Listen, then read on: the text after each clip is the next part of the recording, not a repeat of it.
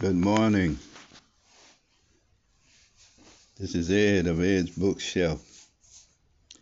Hey, we have been missing each other for quite a while here. So many things have happened in our lives. But we're back together on this 27th day of July.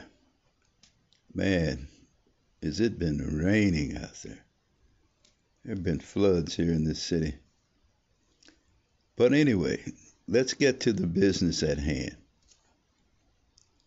We have a poem this morning,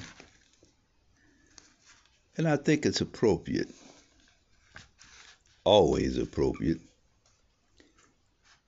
It's called The Cruise Ship. Tells an interesting story. Let's get started. They marched like dead men together.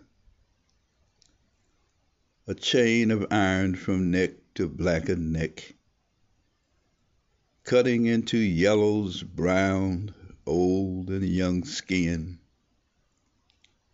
causing the blood to give their bodies a reddish stain. Slowly they marched no songs as earlier in the camp,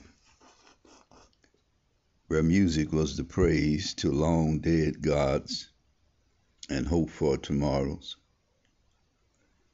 where joy was sitting with one's family, friends, and lovers, and counting dreams each dared to share. The trail was made by the lash of the whip which every time it kissed their back sang its own song and left its lyrics for centuries to come.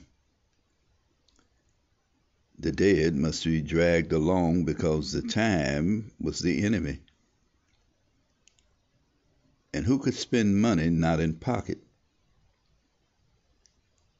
Hurry aboard and let's cast off. Let's set sail stored below because the sun, so used to, must not become familiar for a while. Head to head, breast to breast, touching places once forbidding, now community for all. Swollen ankles, necks, vomit green and yellow sometimes the color of prey. Above, the women gave in to force, by one, by two, who cares to count? Then the sound of the splash. Next, a brave one escapes the hole, stood atop the deck, and decided that the sharks which swam beside the floating casket were more noble company than the beast who looked like he. Finally, it arrived, this floating grave, manned by those whose only thought was for the gain it carried, not the agony it caused. And from below came up Africa's seed to spread and ripen, and perhaps, just perhaps, remember the ship upon which they came and those who died on a cruise of shame.